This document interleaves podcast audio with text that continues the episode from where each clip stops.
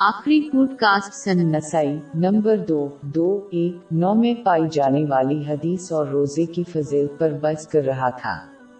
مندرجہ ذیل آیت میں ذکر کردہ تقوا کا تعلق روزہ سے ہے کیونکہ روزہ رکھنے سے انسان کی بڑی خواہشات کم ہوتی ہیں۔ باب دو، آیت ایک سو تراسی۔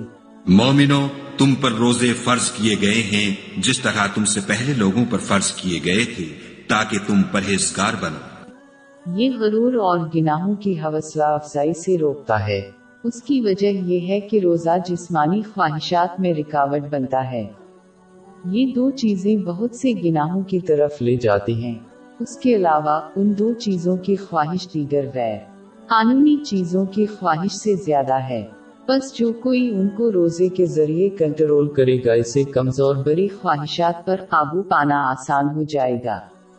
یہ حقیقی تقوا کی طرف جاتا ہے، جیسا کہ آخری پوڈ کاسٹ میں مختصر طور پر اشارہ کیا گیا ہے، روزے کی مختلف سطح ہیں۔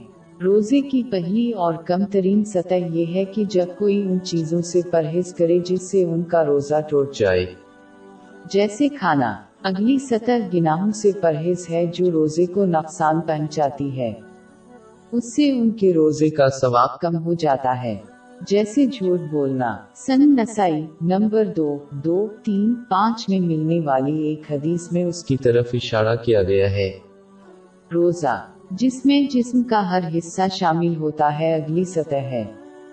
یہ اس وقت ہوتا ہے جب جسم کا ہر حصہ گناہوں سے روزہ رکھتا ہے۔ مثال کے طور پر غیر قانونی کو دیکھنے سے آنکھی کان غیر قانونی سننے سے اگلی سطح اس وقت ہوتی۔ ہے جب کوئی اس طرح برتاؤ کرتا ہے، یہاں تک کہ جب وہ روزہ نہ رکھتے ہوں۔ آخر میں، روزے کی اعلیٰ ترین سطح ان تمام چیزوں سے پرہیز ہے جو اللہ سے وابستہ نہیں ہے ایک مسلمان کو باطنی طور پر بھی روزہ رکھنا چاہیے کیونکہ ان کا جسم ظاہری طور پر روزہ رکھتا ہے۔ گنا یا فضول خیالات سے پرہیز کرتے ہوئے، انہیں اپنے منصوبوں پر قائم رہنے سے روزہ رکھنا چاہیے۔ اور اپنے فرائض اور ذمہ داریوں کو پورا کرنے پر توجہ دینے کی کوشش کریں۔ اس کے علاوہ انہیں اللہ کے انتخاب کو چیلنج کرنے سے روزہ رکھنا چاہیے۔ اور بجائے تقدیر کے، اللہ کو جاننا صرف اپنے بندوں کے لیے بہترین انتخاب کرتا ہے۔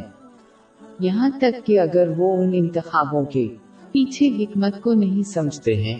باب دو آئی دو سو سولہ۔ مگر عجب نہیں کہ ایک چیز تم کو بری لگے اور وہ تمہارے حق میں بھلی ہو، اور عجب نہیں کہ ایک چیز تم کو بھلی لگے اور وہ تمہارے لیے مضر ہو، اور ان باتوں کو خدا ہی بہتر جانتا ہے اور تم نہیں جانتے۔ آخر میں ایک مسلمان کو زیادہ سے زیادہ اجر کا مقصد حاصل کرنا چاہیے۔